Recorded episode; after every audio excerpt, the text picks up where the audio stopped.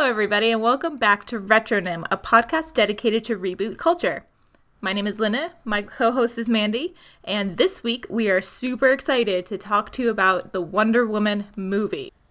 So, if you haven't seen the new Wonder Woman movie, first of all, what are you doing with your life?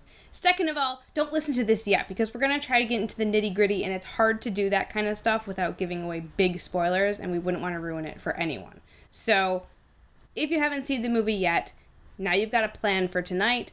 Hit pause here and then come back after you've seen it. Moving right along, we've given you the warning. You're in it for the good now. Wonder Woman, we've talked about it in our last podcast about the comics and the older movie. This Wonder Woman movie goes into the new DC cinematic world.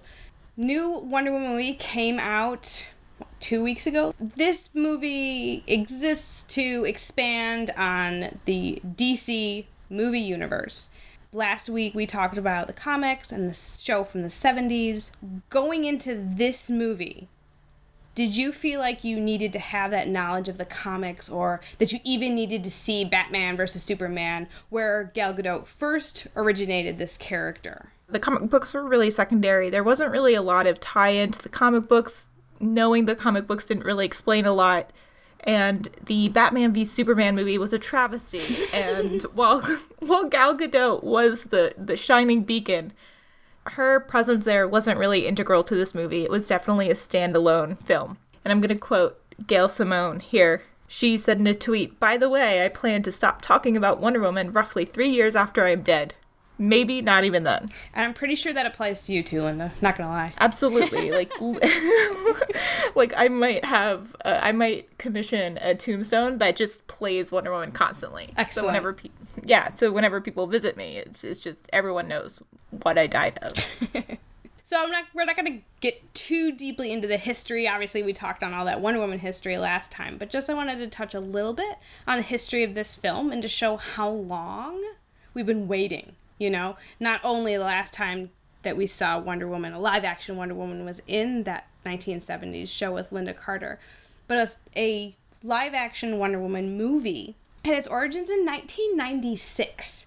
And at that time, there was a hope that Sandra Bullock would actually play Diana, which I guess really shows you that it was the 90s some oh other actresses that were kind of attached to the role. Lucy Lawless was interested, but she actually wanted Diana to be played as more of a flawed hero.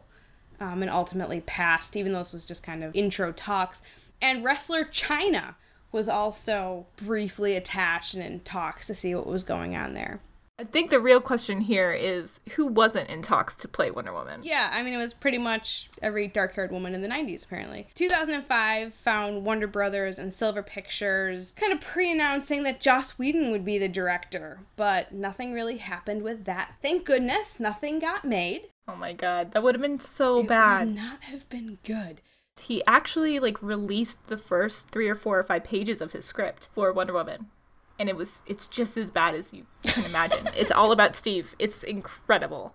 I'll find it and post it online on our blog. Yeah, do that. Because it's it's literally mind-blowing. So then there was a little bit of reaching out, seeing who was interested. There were a lot of rewrites, a lot of making sure that the rights were held onto by certain studios, sort of a, hey, we should do something before we lose the rights. There was some talk of exploring the history of Paradise Island rather than really getting Diana into some kind of modern world. In 2010, it was stated that a Wonder Woman movie was in development. Warner Brothers stated at that time that Wonder Woman was, quote, tricky. What did they mean by that? No clarification given about that, but there was a pitch for an action comedy version of Wonder Woman, and at that point, the studio finally came to their senses and started hunting around for a female director. Oh my gosh, what a blessing. Yep. Patty Jenkins agreed to direct in 2015 with a story by Allan Heinberg and made history as the director. It was filmed under the secret name Nightingale in various locations in the UK, Italy, and France. And for the movie, it was decided that the storyline would move Diana's origin in the modern world from World War II to World War I. and it incorporated some elements of Marston's original 1940s character, some of George Perez's 80s comics for Wonder Woman, and then DC's new 52 reboot when they were just creating her character. They went with the classic Steve Trevor rescue story, Dr. Poison giving us that real world chemical warfare foe, and then giving us back Diana's mythological roots and giving her that kind of mythological enemy. They introduced the war god Ares. And typically throughout all of Wonder Woman's run in the comic books, at least for the past like 30 or 40 years, Ares has been almost a constant villain of hers. Like he's very, very typical, just sort of as a thing to know. Do you have any more fun trivia about this film? I actually have a lot of fun trivia about this film. As I'm sure that everyone's heard by now, the opening week weekend total gross was incredible. It was 223 million, and it's higher than most Marvel movies, including Iron Man 1 and 2, Thor 1 and 2, and Guardians of the Galaxy. A lot of this does have to do with the fact that sequels often do better in the box office than at least during opening weekend than the originals. But still, a, a really remarkable figure from Wonder Woman and Patty Jenkins. Patty Jenkins now holds a record for the best domestic weekend opening for a female director.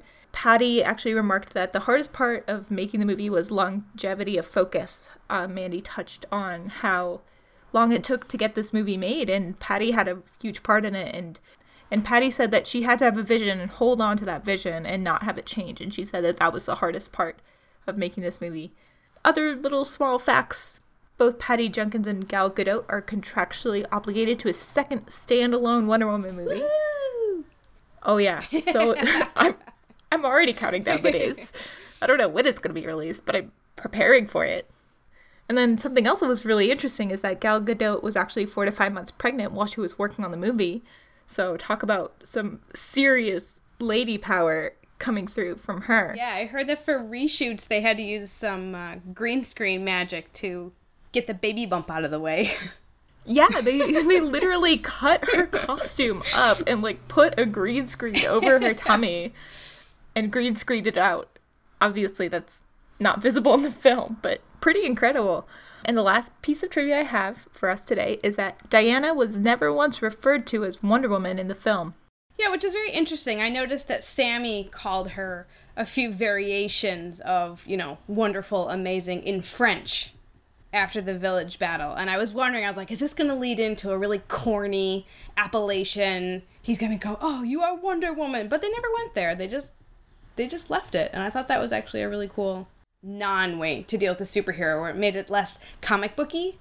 Yeah, and it sort of also made it seem like this was a moniker. The moniker Wonder Woman was given afterwards when people were talking about her. Like, oh yeah, that woman, like, she was a Wonder Woman. Sort of that it happened much more naturally than people just assigning it to her while it was happening. It's I think it's much more true to the fact that we give people nicknames after they commit their acts of bravery or heroism or their misdeeds. Yeah, definitely. It's a it's that uh, newspaper headline.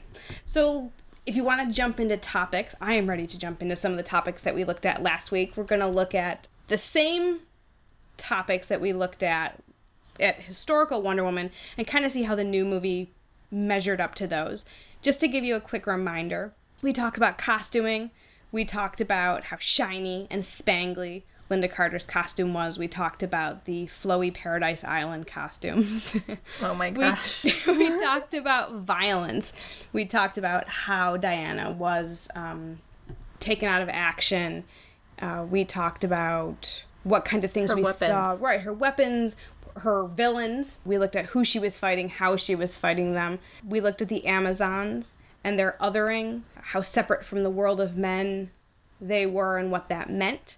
And then, of course, we talked about Steve Trevor, Both the Steve Trevors. both the Steve Trevors for that matter. One actor, two Trevors. There's something witty there. We just haven't thought of it yet. I, I just haven't quite found it yet. One actor, two Trevors. Three seasons. There we go. Perfect. All right. So to start off, we're going to talk about who the audience was for this film. And I think in order to determine who the audience was, we really have to look at who the marketing was aimed at and where the marketing was and what kind of marketing they did. And honestly, Wonder Woman was just not marketed at all. Like there was just not a lot of stuff out there. There were a couple vague posters that I saw in theaters, but that was really where the majority of the marketing was done, honestly. I can't remember seeing a single movie trailer on on my television or a single ad anywhere, honestly. Like I think maybe there were a couple things online, but I don't think I saw a single trailer. Mandy? Yeah, I really I agree because I felt like if I wanted to see something, I had to go hunt it up. I had to go to YouTube and watch it, you know. It wasn't in your face the way you'd expect the marketing for a major superhero movie to be. And especially compared with I felt like Suicide Squad was in my face at all times. Oh my god, I it was like so in your year face. before Suicide Squad came out. I felt like I was I, I was already sick of it. I felt like I'd already seen the movie. So I actually did a little bit of research to even grab some numbers or to figure out like if I could find information about Warner Brothers was even trying to do. What did they spend money on? I'm not exactly sure what they spent the money on, but they claim that they spent three million dollars, while they say that they spent two point six million on Suicide Squad. That seems bizarre because I feel like for Suicide Squad, I knew every single actor who was going to appear in that movie like a, a year before. And I, I, I mean, I went into Wonder Woman and I was like, oh my god, is that Robin Wright? Oh my god, that's Yeah. Robin Wright. I had no idea. I had no idea. So Warner Brothers tried to pitch Wonder Woman to the world in what they claimed was a quote light manner. They believed that this is what had worked for the TV show Supergirl, more of a, a subtle, aimed gently toward women. All right, speaking of someone who's watched Supergirl and actually really loved it, it wasn't marketed at all. I mean, it was definitely one of those things like they they didn't really spend a lot of money on it. It was obvious that it was like cast in maybe two or three locations and there wasn't a lot of CGI done. Like it was super low budget and they sort of expected it to fail. So it seems wild to me that they would be like, "Yeah, this indie this this indie television show we never expected to succeed that has done really well. They're like, yeah, we're gonna do the same marketing for that. We didn't do any, so that makes total sense. Yep, Let's just do that. it's very weird and i feel like as the movie got closer there was suddenly a little bit more there was a tv spot in the may 2017 season finale of supergirl that featured supergirl wearing wonder woman's bracelets and there was actually a cameo by lynda carter and danica patrick's race car had a wonder woman painting scheme for it along with monster drinks and everything else. But the movie came out not long after and it seems like you know obviously yes right before a movie comes out you're going to do that big marketing push but that's kind of late in the game to be like oh yeah by the way wonder woman's coming out guys. So i feel like a lot of the marketing turned out actually just to be people's own excitement and word of mouth that didn't have a lot to do with dc or wonder or warner brothers rather at all analytics from fandango and ticket sales made Wonder Woman actually come across as the most anticipated movie of the summer, even without seeing all those trailers and everything everywhere. 92% of those surveyed were excited to see a female led superhero movie, and 87% wished that Hollywood would take the hint and do it more often. I mean, how long have we waited for a Black Widow movie? Years. Years. Decades. I mean, literally longer than some people probably in the theater have been alive. Sad, but true. Yeah. So then, when the movie came out, after this lack of obvious visual marketing, how did you feel? What did you see afterwards? The day after movie came out, did you see it all over the place? No. I didn't see any reviews on the front page. I didn't see uh, I didn't see a lot anywhere. I saw stuff on like people's Facebook feeds and people's Twitter, but I mean other other than the hardcore nerds who were going to see this movie at 7:30 on a Thursday night, like there really wasn't Are you calling me out? I was there too. I, I don't think I could call you out. I was there too. But it's like other than like the people who were there for that for those first few showings Thursday and Friday, I didn't feel like anyone was really, you know, lauding this movie for the for what it was or or bashing it. Like there just wasn't a lot. Even the reviews were basically non-existent.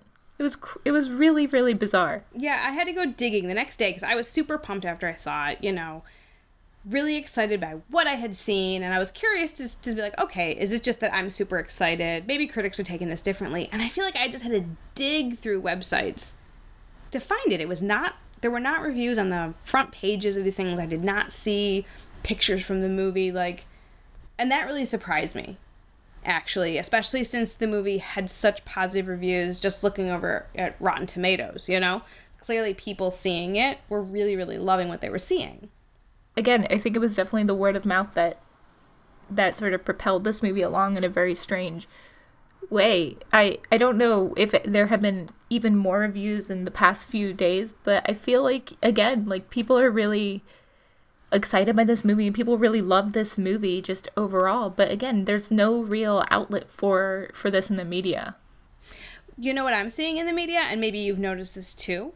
I'm noting these so-called controversies coming up from it. You know, like the fact that the movie was banned in Lebanon because Gal Gadot is Israeli, or there was that um, professor who was really looking to sue that Austin theater that had the the woman only showing of Wonder Woman. And I feel like these silly non controversies were getting that front page attention while the actual movie was not. Yeah, I feel like that anything that could get headlines other than Wonder Woman does great was getting the attention, which was really, really silly. But whatever the failures of the marketing and the reviewers, it really like it has done well. People have really responded to this movie and people are really excited by it. So I think overall, even though the marketing was ultimately kind of a bust, the movie's so successful that it doesn't matter at the end of the day, you know? Yeah.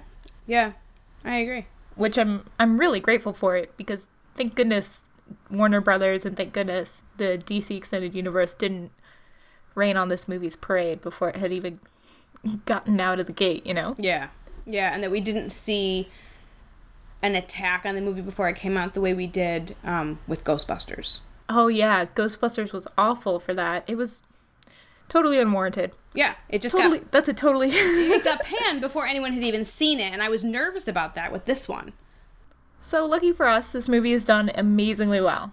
Moving on, we are going to talk about costuming, and what I really loved about this costume is how, even though it wasn't incredibly practical, it also wasn't sexualized. It was just clothing that she was wearing, which was really incredible. We never really saw a lot of close ups of her boobs or her thighs or her ass. Like, none of that happened, which, of course, I think. Which I think a lot has to do with the way this movie was filmed and the way this movie was edited and the way this film was written and cut. So, Mandy, I kind of wanted to know what your thoughts were on how how influential Patty Jenkins and how influential the costume designer was in relation to this development and this treatment of Wonder Woman, despite the fact that she is wearing what could have been a very sexy swimsuit. Yeah, I mean, definitely what she's wearing is is the definition of a skating costume. but the costume, just the way it was created. We're looking at a bodice top that came up higher even than Lynda Carter's in the 70s show. So we don't really have cleavage. So she can jump around and raise her arms, and there's no costume malfunctions that are going to happen. The skirt itself, rather than being something flowy, is almost plated so that it's going to shift back into position after a jump, a roll, a kick. It's not going to stay up and flutter in the breeze or anything like that. I actually read some information, Gal Gadot talking about how uncomfortable the costume had been in Batman vs. Superman. It is the same costume, but this one was reworked so that it was comfortable, it was bendable. They were filming a lot in colder conditions. It was actually faux fur lined to keep her warmer. So the costume designer almost took this, okay, here, here's the costume that you put on to make you Wonder Woman in this other movie where you were a minor character. Now that you're the main character,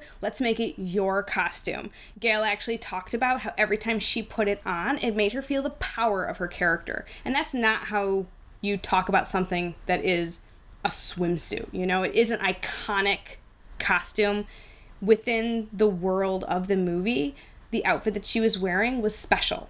It wasn't what she was wearing at the beginning. It was something to go out and be that warrior in. And speaking really quickly to uncomfortable costumes, I think that there was, it must have been Cate Blanchett or some other actress who was speaking about how her costume, which again was like the bodice and had like the wide a wide hips, like it weighed like 20 or 30 pounds and she actually had bruises on her on her body after wearing this costume. Oh yeah, some of those costumes are vicious. And I know Ginger Rogers when she was filming with Fred Astaire, I think, she was wearing a weighted dress. Mm-hmm. And every time she would dance or spin, the weights would bump against her and bruise her, like black and blue her entire legs.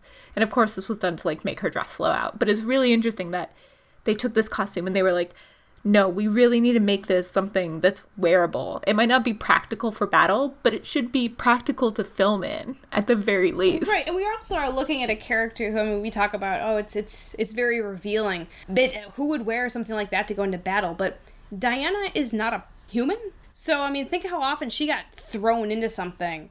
Did she ever get cut or bruised? Her concept of wearing armor is going to be different than a human concept of wearing armor as well going back to the way the shots were filmed, you touched on all of that. How many close ups were her eyes or her hands rather than other parts of her body. When they would pull back for a shot, it would be that full body shot rather than emphasizing something specific. It's her movement rather than, you know, ooh, here's a little bit of jiggle when I step. Even when she was taking stuff off to reveal her actual iconic Wonder Woman costume, there was no striptease, you know? It was just like, here, I'm pulling this dress off, oh, ditch this cape, get, let me get into battle. So it really didn't seem like the sexy aspect of the costume was the Wonder Woman costume. That was her uniform. She wore it like a uniform, and that's how it was presented, I thought, in the movie through the actual filming. Yeah, it was very well done. Yeah. Costuming was pretty great, I thought, in the whole movie. Really, really distinctive, which it should be whenever you have movies like this. We have to learn a lot about characters through costuming. What did you notice? So I agree. There were a lot of really, really distinct looks in the movie, especially going into the realm of man. Um, London in the 1910s, we saw a lot of practical period costuming, which, while it doesn't look very hard and doesn't look very fancy, it's actually very hard to do. And especially making all those uniforms is kind of making them look good is is not easy.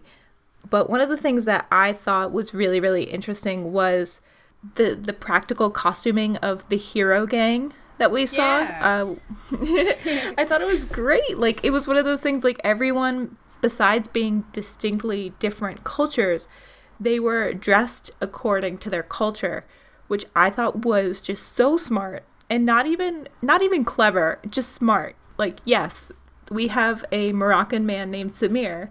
Maybe he should dress like he's from Morocco. Like we have a Native American named Chief who was played by an actual Native American who, and who spoke his native language. Maybe we should have him dress like a Native American would have dressed if they were in Europe during this time of war. Like it was just those really subtle things like yeah, we're going to give this guy a kilt and make a make a practical gag out of it. As a kilt should always be. Growing up with knowing many men who wore kilts, you know, it's it's they love it too. So really, there's there's no offense there whatsoever. a kilt is not complete without some sort of uh, showing of the genitals or the butt. Yes, yeah, exactly, exactly. Sometimes getting through a Scottish festival can be a. oh my god. I don't even want. I don't want to know. But I'm gonna go. I'm gonna go to Doctor Poison. Her her costume was very reminiscent of the costume that she had in the comic books. It was a little bit more subtle, and I think it was done very well. If it even if it was still not a very subtle costume, I think it was very interesting and cool. Did you have something to add about her mask? I thought that her mask was really well done, partly because it was not necessarily practical. Because with all of this so we talk about the realism of the uniforms and everything. And some of this stuff does always kind of pull us back that this is fantasy. Like you talked about, you know, Wonder Woman's costume. Like, yeah, no. People are not going to wear that in real life. And I thought that her mask was that good reminder of that too. It was really unique. I don't think that I've seen a mask that's jointed like that before, which was cool. Yeah, it gave a strange doll look. Oh, very, very much so. That creepy porcelain doll, that broken porcelain doll which was also like super interesting when you compare like the idea of a doll being naive and Diana breaking this doll and like saving this doll and anyway, it was weird, but it was really cool. I also wanted to talk about the costuming of the last shot with Wonder Woman, where she was. It was great when she was Diana Prince and she was at the Louvre and she was in a, a, high turtleneck and a ponytail and glasses and i'm just like that's a lynda carter reference. I recognize that outfit. And i did. It it was absolutely a lynda carter reference. Um, turtlenecks were a big thing back in the 70s so it was really funny to, to just see that and like have a little click in my mind. Like oh yeah they're paying a little bit of an homage here. Let's go back to the to the armor for a little bit. And i know we mentioned controversies. One of the complaints that i saw on the tumblr was that people were sort of getting offended over uh, the amazonian armor and sort of explaining that it wasn't entirely feminist or proper or practical and that it was actually kind of sexist. I and I didn't see it that way. I don't know. How did you see it? This is something that I feel like if you're a woman who reads comics or likes fantasy that you've kind of fought against or with your whole life. So for this, I was like, you know what, Mandy, don't go with your gut instinct. Do some research, which is I'm pretty good at it. So I looked into the the costume designer Lindy Hemmings and decided to look into some of her influences. So she actually researched pre-ancient Greece looking to find societies that were run by women who had queens and warriors and to just kind of look at hey what do women what did women wear when it was just them or when they were in positions of power when they weren't being dictated to she also really looked into the fact that these women are training all day long that's basically what they do so she looked at their clothes as being training armor. They're not this is not necessarily the armor that you're wearing into battle. So I've got a quote from her about that. So the costumes on Themyscira are almost like sportswear in a way, archaic sportswear, because that's what the Amazons are. I researched a lot of modern sportswear and training gear, and I called what they wear on Themyscira their training armor. So you have a female costume designer here, and she designed things for lots of major movies that you've seen that you've noticed the costumes in. Uh, both Lara Croft Tomb Raider movies, five James Bond movies, including Casino Royale, Harry Potter and the Chamber of Secrets, the Dark Knight trilogy, she's got experience with women's clothing, she's got experience with superhero clothing. So she does research and really looks at the world that she's working in. The other thing that I looked at, because my immediate thought, when you see a superhero in high heels, I'm like, what? Why? Why are you doing this? Uh, like, yes, I definitely have my own heels that I can run in, but I wouldn't choose that if I was going to go battle something. No, not if not if I thought I was going to be in the trenches. no. Yeah, exactly. Like, who was like, ah, heels are best for this. In this case, this is actually something that Patty Jenkins insisted on, and she had said that it's total wish fulfillment for her. She said, "I, as a woman, want Wonder Woman to be hot as hell." fight badass and look great at the same time the same way men want Superman to have huge pecs and an impractically big body. That makes them feel like the hero they want to be. And my hero, in my head, has really long legs. So she and Lindy Hemmings work together when they're creating the armor for the Amazons and for the, the, little bits of Diana's costume. They were working to showcase ease of movement and pride in women's bodies, how fit they are. That, you know, you can see the muscles in their arms, you can see the scars that they have. So while boob armor is always silly, always, I mean, I guess you could look at it as kind of an archaic sports bra, but I mean, there's something to be said for women's empowerment in body positive shows of strong women who are not afraid of showing the muscles in their arms and legs that they've earned, that they've worked for, that they have broad shoulders that are not in covered blouses kind of thing. So I, I was satisfied with that. I, I felt that the armor in the movie. It was not a male gaze thing. I I agree that as a wish fulfillment, we have to look at if you're a woman and you want to feel sexy, you want to feel badass. How would you choose to look? I agree, and I think one of the things that we really should look at when we're analyzing this movie, and especially analyzing the costumes, is that we did have a female director, and we did have a female costume designer, and we did have considerations taken for the actress herself. So overall, I don't think that we can call this move sexist. I think we can call it maybe wish fulfillment, like you said, but I think at the end of the day, it's definitely not sexist. At least not from my point of view. And I agree with that too. And it took me a little bit to come to that. And I think that sometimes we rush into our suppositions of the reasons that things were done, and maybe we have to be a little more careful sometimes um, before we label things to make sure that we're not narrowing our own view. I, I until I had read done more research, I would had kind of been like, yeah, that is kind of sexist. Conclusion. Conclusion. Not sexist. Not sexist.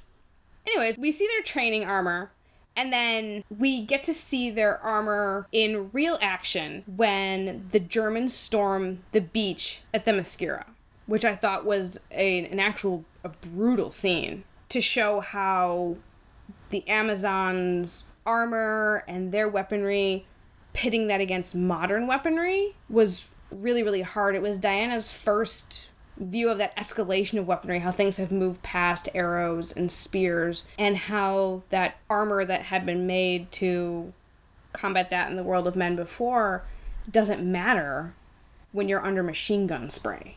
Yeah, and I mean, I think that that was even Diana's first brush with real death and loss. Yeah. And I don't think she fully comprehended it at that point. I don't think she was given a chance to understand it, and I, I don't think that she understood it even as she departed with Steve into the world of man. And I think that one of the things that I found really, really clever is that the way that they depicted these Amazon sort of, while they did fall initially to the machine gun fire, they eventually triumph, which was sort of what they always had to do. But it really reflected the way that soldiers began to view World War One itself.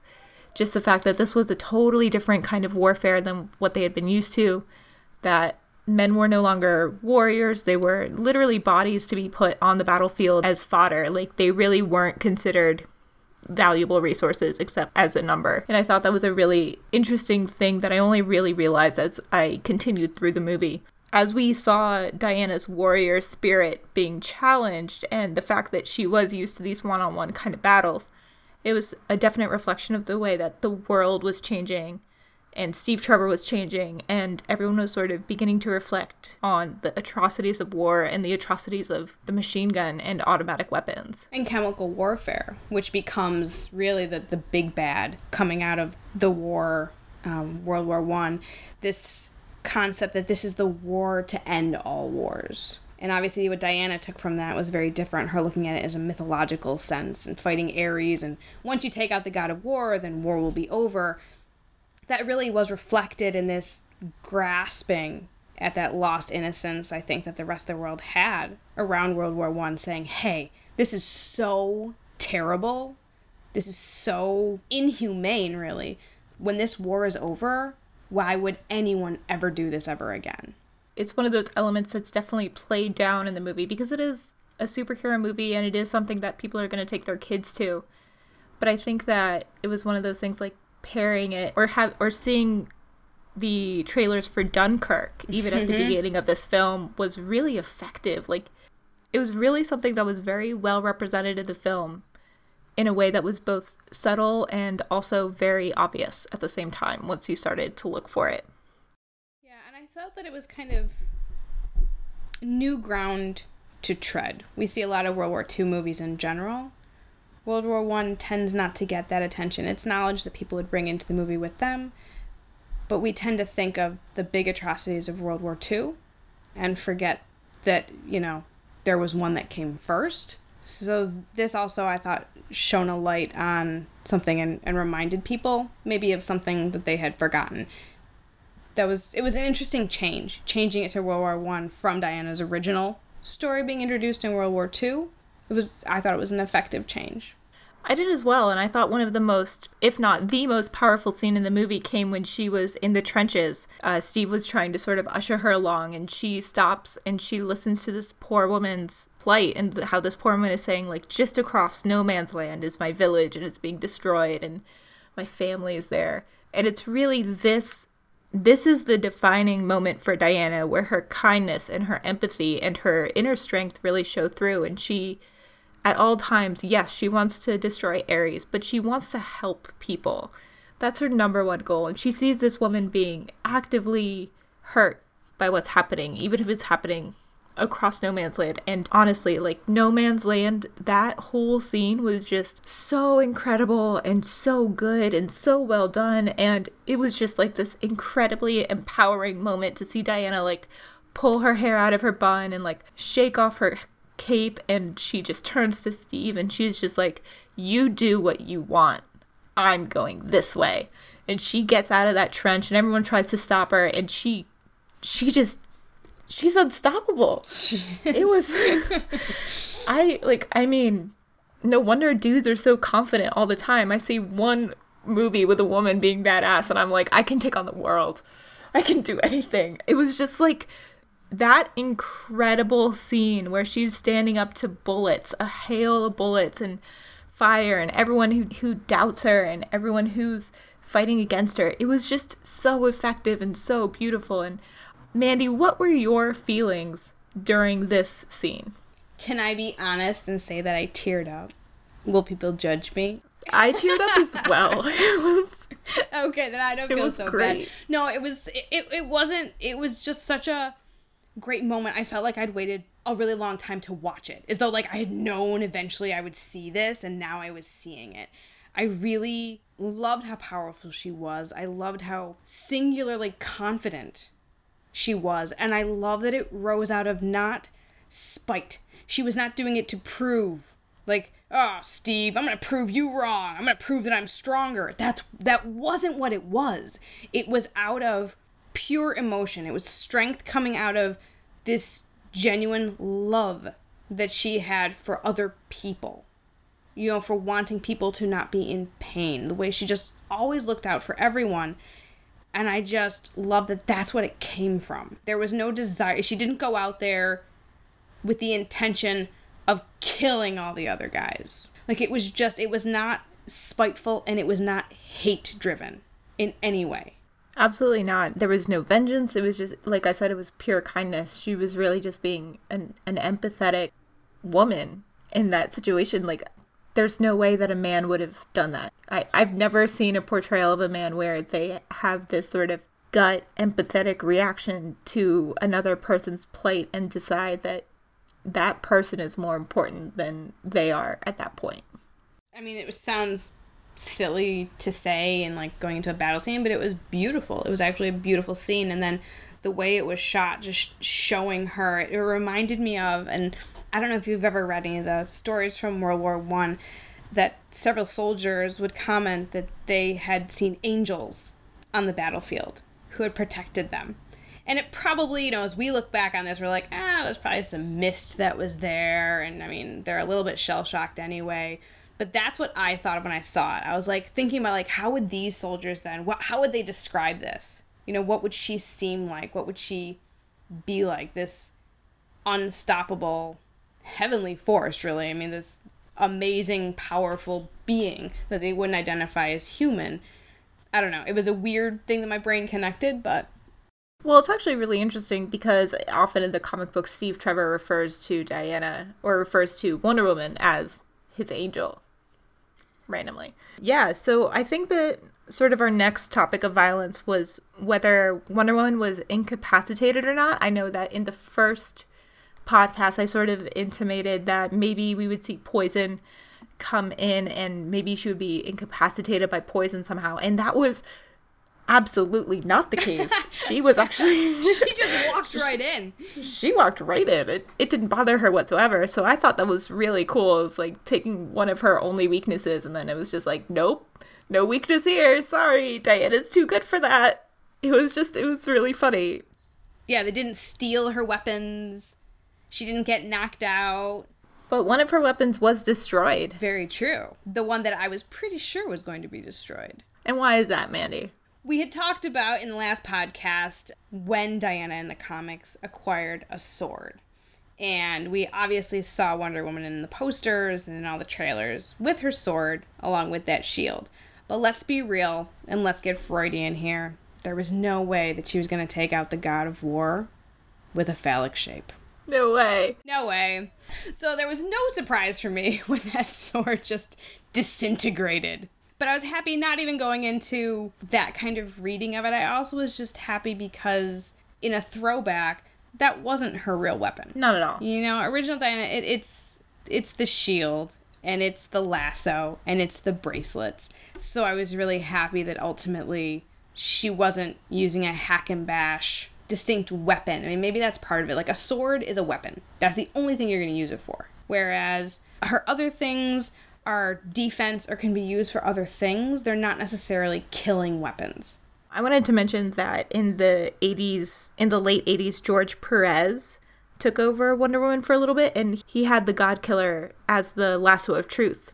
So that when Ares was wrapped up in it, he saw the true horrors of war and he sort of recognized that if he killed everyone, there would be no one left to worship him. Of course, this theory was effectively destroyed in the movie because Ares, because Ares wants the he wants to start over and remake the world in his own image. So he's not really worried about not having anyone around. He just figures that he's gonna just you know make some more worshippers out of clay or something. Who knows? Well, George Perez was one of the influences for this version of Wonder Woman. Clearly, they took some stuff, but not everything. At the very least, I think that they they knew that people would be asking those questions. Mm-hmm. Yeah. Speaking of God Killer in the final battle, I think that ultimately the final boss battle wasn't really as effective as a lot of her other small battle scenes. You know, I think it was a lot more CGI and it wasn't as effective and it wasn't as cool. And I think that this movie sort of ultimately suffered from one of the things that a lot of comic book movies suffer from, which is how do we make comic book characters pop on screen? And we sort of saw that with Ares, they, they really didn't do a great job. Yeah, I thought that too. I thought that he was not only I found his character to be very predictable, but whenever you do get to that big boss battle, you don't have a question of who's going to win. Your stakes get bigger. People are suddenly throwing around tanks and buildings and fire. So I agree. I would say that other battles in the movie did have a lot more of an effect on me as a watcher. This big mythological battle at the end. Yeah, I think that ultimately, while it did have to happen just because that's the way that these sort of big blockbuster narratives are set up, I think it was one of the weakest parts of the entire movie. And I think that a lot of people I think a lot of people caught on to that and that was sort of a lot of people's disappointment was that like the final fifth, the final like last third act of this movie fell down in a way that isn't necessarily the movie's fault because it's definitely like a Hollywood issue where they're sort of they keep rehashing the hero's journey over and over and over again. Yeah, and obviously there's always going to be that that big obstacle to overcome. I think part of it was a little weird was, you know, Ares is finally taken out and all these Germans stand up like, "Whoa, what were we doing?" And it kind of took us out of I thought the the real world war that we'd seen. Exactly. You know that that we'd we'd believed this and we'd seen how horrible the trenches were. We'd seen the effects of chemical warfare and then you're just like, oh, but this god, like I don't know, it it it did kind of undo itself. I thought, and I think that part of that was due to the special effects. Yeah, I think that part of it was due to the special effects. Part of it was because the stakes were too high, and at that point, of course, Wonder Woman's gonna win. Part of it was we just got so emotional over No Man's Land and seeing this Ares big boss battle. It just it wasn't as effective effective, like a effective. It wasn't as intense, and I didn't feel like there was a bigger purpose to Diana beating Ares up as it was when she was crossing no man's land. Do you feel like part of it is because it took the human out of the story? I think it definitely did. And it's one of those things, even though Diana ultimately succeeds because of the death that happened, which we'll talk about, even though Diana ultimately succeeds because she sees something in humanity worth saving, the emotion really isn't there as much as it is in the previous scenes or in the other parts of the movie.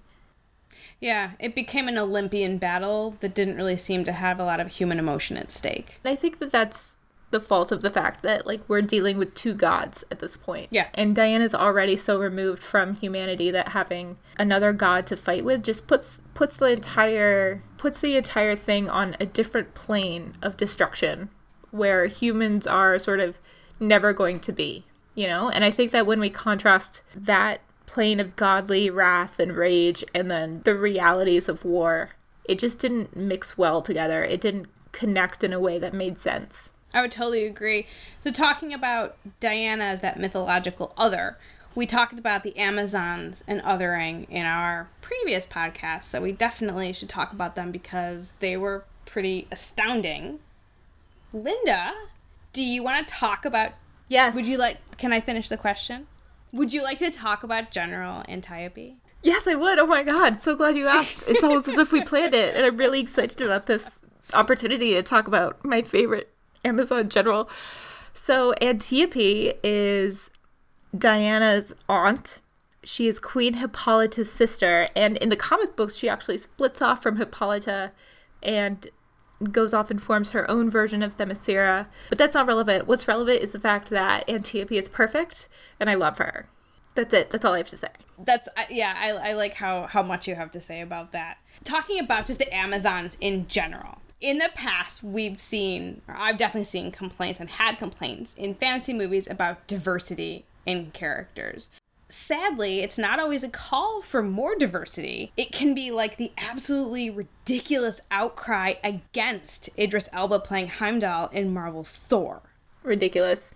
utterly ridiculous. And this strange problem with seeing non homogenous fantasy cultures pops up again and again, so that even though there's dragons, we get nervous about having people over 50 or people of color. Wonder Woman flew in the face of all that with the Amazons. It really did. It was incredible. I think that was one of the reasons why it was so empowering and so cool is like we saw women living together in a society, like really living together in a society. we could very clearly see the women that were senators. They were dressed differently. We could see the women that were fighters. They were dressed differently.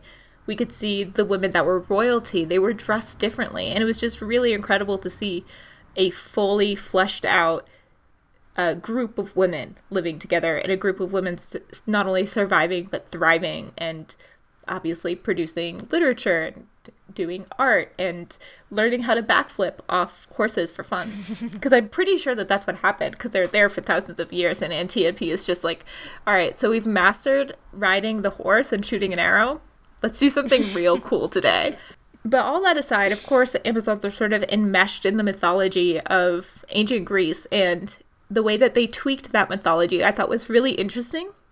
And I was wondering if you if you had any real opinions or ideas about how this all worked together or if it or where these all these different mythologies came from. Well, it was kind of weird because I felt like I was watching. That was one of my questions from doing the research for past incarnations of Wonder Woman. Was like, okay, well, initially she had this origin, but then they changed it in the comics, and this is the way it was here. So seeing it in the movie, it seems like they were just grabbing from everywhere. They really gave her not a new origin as much as giving her a mashup origin from many many different sources part of it was to to fit the specific story that they were looking to tell but there was definitely not a single source that they were taking it from Yeah, it was all a little bizarre. I mean, it was you're right, it was all over the place. It was crazy. yeah which w- was better i found for myself when i just let it happen rather than trying to be like oh here was this here was this Yeah, I mean, it was really it was hard to interpret. I think that's a very good way to put it. I was wondering, like specifically in relation to Diana's origin and her parentage, especially when we consider that she's from this island of women and girl power, and suddenly, oh, but she's alive because of Zeus. Do you think that that interpretation was successful? Do you think that was important? Why do you think they they did it? Exactly sure why they did it. I was actually very surprised. I had expected them to either stick with something akin to the original Hippolyta, making her out of clay, and Aphrodite, or even Athena or some other goddess giving her life, or that reboot with Zeus being her actual biological father. And I thought that it was just a very strange mashup to be like, oh, yes, Hippolyta made her out of clay, but Zeus gave her life. I I don't know why. I don't think that it was very necessary. I wasn't clear what they were doing with that. Yeah, it was weird. Now, I have a theory about this, and I don't know if, if you think this is right, but I think that the reason that big reason that they introduced Zeus like this was because they needed to introduce the pantheon because they needed to introduce Ares. Well, that's fine, but they could have talked about Zeus without making him life giver. Right. I mean, I don't, I don't know how else you would. I mean, I don't know how else you would introduce Ares. That's sort of like my big thing is like what what would raise the stakes to make Ares this sort of big bad. Like you would have to talk about Zeus and you would have to talk about the other mythological creatures. And I think it was one of those things where they really had to to do a lot of work with Ares. Like not only at the beginning of the film, but literally throughout the film. Ares is literally almost every other word out of Diana's mouth. But I think it's one of those things where Ares isn't really one of those name brand villains. you know, like it's it's just different than if we say, "Oh, the Joker." Everyone has an image of the Joker, whether it's Heath Ledger's Joker or the like really campy Jack Nicholson Joker. People don't know what to think. Ares is very much not one of those villains.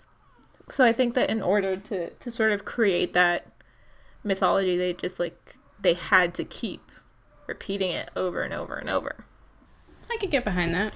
I mean, at the very least, it's better than like uh, mishmash, Zeus, father. That makes sense. Yeah. Yeah, I was a little happier with it than you know him being her actual biological father. That would have been sad. for that. But so sad. Hey, we do have some great men, man, to look at in this movie. We do. it's definitely time to talk about Steve Trevor. Oh man, Steve. so we could talk about his perfect casting. We could talk about his great blue eyes, but I think that one of the best things about him um, was that he was one of our big sources of humor in the movie. His reactions to Diana, uh, not making her the butt of jokes, allowing himself to be the butt of a lot of jokes.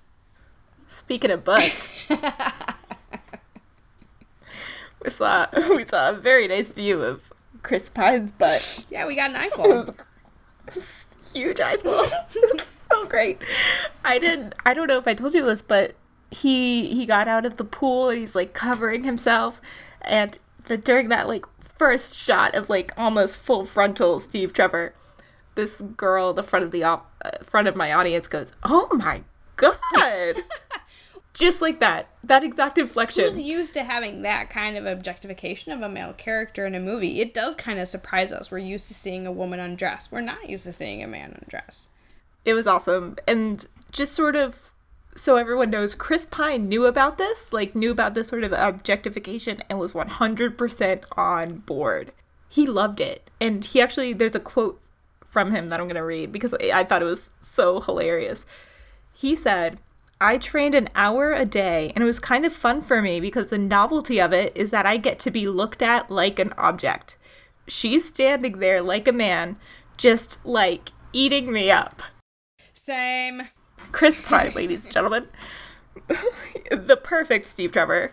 I think I said that in the past podcast. Like, whoever cast him deserves an Oscar immediately. Yeah, it was great. I mean, he didn't try to um, upstage he didn't try to try to talk like he was from 1918 he brought an incredible humanity to the movie. I never doubted him. You know i found that he was a very earnest character. I never doubted him or his trust in diana. And i found that they had a fantastic chemistry. Absolutely. And I think that one of the things that I also found very effective and very touching about this movie was the romance element. And I wanted you to sort of give me your thoughts on the equality that we saw in this relationship that we almost never see in any other heterosexual on screen relationships. Yeah. I mean, it was really great. They kind of, rather than tiptoeing around it, I thought that it was great in the movie that the characters actually hit that. You know, right away, they're laying next to each other on, on the boat heading toward London and they're bringing up sex already. They're adult characters, you know? And while Steve is is very clear that he has the sexual experience that Diana does not have, she has the knowledge but not necessarily the experience that he has. But he's very upfront about his lack of experience in terms of that emotional aspect. I thought when they were dancing and Diana was asking him about what does not war life feel like? What does it mean? And for him to acknowledge he doesn't know either was a very vulnerable and very equalizing moment for them. Something that they could both understand. We don't know what it's like not to be warriors. I think that it was really incredible just the way that they handled that scene immediately after dancing, the sex scene, where Diana is just in like such full control of what's happening. She's the one sort of inviting him in. She's the one who like literally takes him by the neck, which is a very traditionally masculine move. She's the one who kisses him and then it's immediately a fade to black. Yeah, no exploitation there. And then right afterwards, how their relationship didn't change. That's what I was actually stunned by. When they come down in the morning to continue on their mission, there's no silly winking or waving the sex was just a natural progression of their relationship. Sex wasn't endgame for the relationship. Yeah, it was really great. It was definitely just it was shown as a part of the romance rather than the pinnacle of the romance. And for me, the pinnacle of the romance was when Steve gave Diana his watch and told her, "I wish we had more time." Yeah, that was. I mean, that was that was time we're emotional. Oh god, it was time number two. I teared up. And then he immediately said I love you, which was very, very sweet. And I didn't feel like it was entirely necessary, but I think that it was also it was still an important part of their story and their journey. And I think it was just like it really humanized the both of them in that moment when they said, I wish I had more time. I love you. I felt that his I love you suited his character perfectly, even if it wasn't something that was necessary as say dialogue for the film. I wish we had more time being that more that line that you take away with you. But Steve is a talker. Steve says what he's thinking and he talks to Diana. He makes sure that she knows that he's telling the truth. Think of him wrapping that lasso around his wrist. You know, to, to prove to her, hey, what I'm telling you is the truth. He knows that this is going to be the last time. I wish we had more time, he's acknowledging we don't. He won't have that chance to say I love you in the future. He feels it, he's saying it. I thought it was actually really great. I loved it. Yeah, nothing against letting Steve Trevor tell a beautiful, amazing, powerful, strong, super badass, immortal lady that he loves her. I was a fan. I was on board. I was convinced. Yeah, I thought it was. Yeah, I, I thought it was very a very character appropriate thing, and and his character is so honest. We've got a character who says, "Hey, I'm a spy," but really we have one of the most honest characters in there. Someone who is honest, someone who has a huge feeling of responsibility. You know, he mm-hmm. says, you know, you can do something or you can do nothing, and I've tried nothing. How do you think this part of his characterization played out during the film? I mean, I thought that it was repeated over and over and over again. It was one of those things that if we can count on Steve Trevor to for anything, we can count on Steve Trevor to take action. And we can count on Steve Trevor to do something and to actually to never sit idle when he can be making a difference. And I'm I'm just to go sort of through the list of things where he could have done nothing, but he did something. It's like at the very start of the movie when he was just supposed to report on what Dr. Poison was doing, he actually stole the book and ran away. I'm like, okay, against protocol, but I see what you were doing there. And then he went directly to the war council. Like, he didn't really check in with anyone. Like, he went directly into that room with Diana and was like, I need to get his attention and I need to talk to him and I need to make sure everyone in this room knows what's happening. And then he was the one who was like, okay, we're going to put a team together and I'm going to get on it and it's going to be fine. Don't worry about it, Diana. We're going to get you to the front. And he does it. He gets Samir and he gets Charlie and he gets Chief and he's he's out of there. He's ready. So they go to the front, and then he follow Diana. Like she goes out into no man's land, and he follows her right behind her. He doesn't say like, "Guess we just better stay here until she comes back." Like he he takes the, the initiative and he follows her, and he puts his own life at risk. And his life is so much more fragile than hers is. And we really see that play out again and again. Then there's that one really, really telling scene where Diana has just killed Ludendorff and she's really confused. She was convinced that this man was Ares and he's obviously not. Like people are war is still happening, people are still killing each other. Bad things are still going on, and Steve just sort of takes her by the shoulders, and he's not trying to. I'll use a modern term. He's not trying to mansplain her emotions to her. He's not trying to tell her what to feel or what to think, but he's just saying, maybe this is just a part of man maybe this is just a part of all of us. Maybe it's my fault too. And I felt like that was a really incredible move from him and from his sort of, I've done something. That was his responsibility and his idea and his interpretation of war is that it's not just one person, it's every person, and I've done something too. And then, of course, at the end, when he realizes, I might not be able to kill Ares, but I can make sure that this awful weapon never gets used. That none of it is ever, ever used to destroy lives. And he he does something. At the end of the whole movie, he, he doesn't just take the notebook, he takes the whole plane. And that's just what Steve does. He does something. Steve. Oh man, Steve. I thought Steve's ending was sad and very emotional and very heart wrenching in a way that I didn't really expect because even though by the time I had figured out like he was going to die, like I knew it was going to happen, but the way that it was shot was really, really unique with those like two separate timelines where first she's speaking and he, she can't hear what he's saying, and then he's speaking, and it, it was really, really interesting, and I I think it was a really unique way to portray a character death. I appreciated they showed that he was afraid and he did it anyway. You know, they showed his face, they showed what he was going through. And so he wasn't it wasn't a macho thing, which really is the hallmark of Steve Trevor and we've talked about that even in his older versions that he doesn't he doesn't embody that macho man. No, and I think that Chris Pine was the perfect cast for this because I think that he does that sort of goofy, smiling, ne'er do well, means well kind of guy, and I think he's perfectly encapsulated by that one scene where he's just sort of awkwardly staring at Diana and he's like above average, actually. I think that really defines sort of the way that Chris Pine goes through life. Is that sort of self depreciating, like above average, actually. but it was great. I thought it was really, really great. What do you think, Mandy? Was this reboot reboot worthy? Definitely. This was definitely something that had been wanted asked for, begged for, waited for. There was a need for this movie. How many years have people talked about, like, hey, the world's not ready for a female led superhero movie? Well, this movie really just kind of blew those kind of arguments out of the water. Effectively and completely.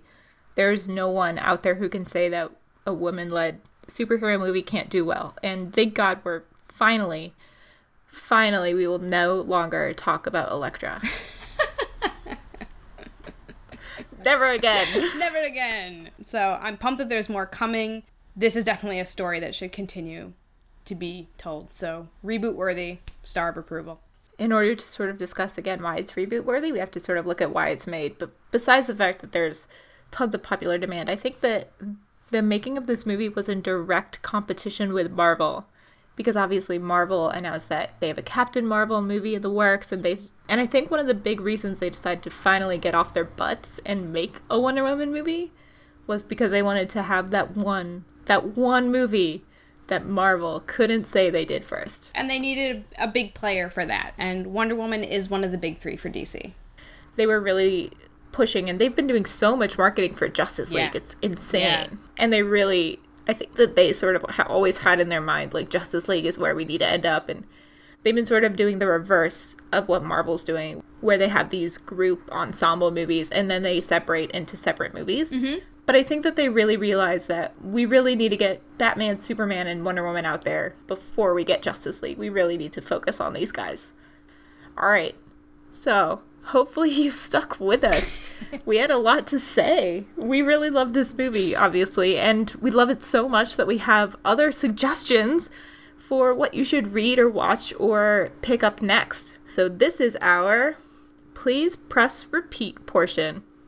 It's fair to say that in order to sort of recommend anything, we have to recommend some Wonder Woman related stuff. Just sort of as a general catch on, I'm going to recommend Jill Lepore's book, The Secret History of Wonder Woman. It was published in October 2014, and it's where a lot of our information about Marston comes from. It was a very comprehensive history of the making and creation of Wonder Woman. I'm also going to recommend a couple very specific Wonder Woman runs. In 2002, Greg Rucka wrote Wonder Woman, The Hiketeia. It's an amazing standalone graphic novel you don't need to have read any other Wonder Woman to pick it up. It's really, really great, and it pits Wonder Woman directly against Batman in a fight where Wonder Woman is sworn through a Hiketeia Greek ritual to protect the life of another woman. It's really, really interesting. We see a very dark side of Diana. We see a very intense side of Wonder Woman, and it's Greg Rucka, who's one of the preeminent Wonder Woman writers I'm also going to recommend the Year One DC Rebirth. Again, it's Wonder Woman, and again, it's Greg Rucka. He's just, he has this character down pat. So, those are some of the books and the comics that you should read if you really want to learn more about who Wonder Woman is and where she came from. Besides that, I'm also going to recommend Agent Carter Season 1 the Marvel television show based around Peggy Carter and her adventures, staying one step ahead of the scientific secret service reserve thing. Anyway, it's great. She's totally badass and amazing. I'm also going to recommend the comic book Bitch Planet by Kelly Sue DeConnick, who's another Marvel writer, but this is a different comic book. It's an, from an independent publisher, and it's amazing. All this girl power. Again, another bit of a darker view of women and female societies and really incredible. I don't want to give anything away, but Bitch Planet is really an awesome, awesome series. I've got a couple of things to recommend for anyone who's interested too. Mine are a little bit different. First thing I'm going to recommend if you're kind of into that magic spin and you're into those girls saving the world, if you haven't given it a shot, you should really check out Sailor Moon. It kind of gets made fun of a lot, but there was a new release of it recently within the last couple of years, and a lot of those magical girl anime, they really took inspiration from characters like Wonder Woman. She really is that that first magical girl. So definitely check that out. And then for something a little more literary, if you haven't read the poems of Wilfred Owen, I would definitely say to give those a try if you're looking for a soldier's look at World War One. He was a young man who died when he was 25 years old. He was shot in the war a week before the armistice. His poems include famous ones like the Anthem for Doomed Youth and Dulce et Decorum Est, and rather than giving the rosy tinted view of war that epic poetry had historically given battles, he gave a more realistic view of some of the horrible things that trench warfare was doing to the modern soldier. I'm going to read a little bit because Linda really wants me to. This is from Dulce Decorum Est, and really I thought you can think of Wonder Woman when you read a part like this and see what they were getting at with that, setting it in World War One. Gas, gas, quick boys! An ecstasy of fumbling, fitting the clumsy helmets just in time. But someone still was yelling out and stumbling and floundering like a man in fire or lime. Dim through the misty panes and thick green light, as under a green sea, I saw him drowning. It's heavy stuff. Maybe you do that, then watch Sailor Moon, but sometimes it's good to get that historical analysis and to look at what the writers were living uh, when they were creating superhero stuff, the real world that it was coming from. Thank you guys so much for sticking with us. We really hope you enjoyed this movie as much as we did. Please go see it again. I'm going to go see it next week. It's going to be amazing. Speaking of next week, we're going to talk about our next episode a little bit. As everyone knows, Spider Man has done some interesting things the past 10 years. There's been there's been numerous comic book runs and television shows, like uh, animated television shows and six movies? Five movies? I don't even know, but we have another one coming up Spider Man Homecoming. We'll see if it's just another iteration of the same story that we've seen 45 times, or we'll see if Homecoming can give us something a little bit different. Tune in uh, in a few weeks where we talk about Spider Man. I know we're going to talk about.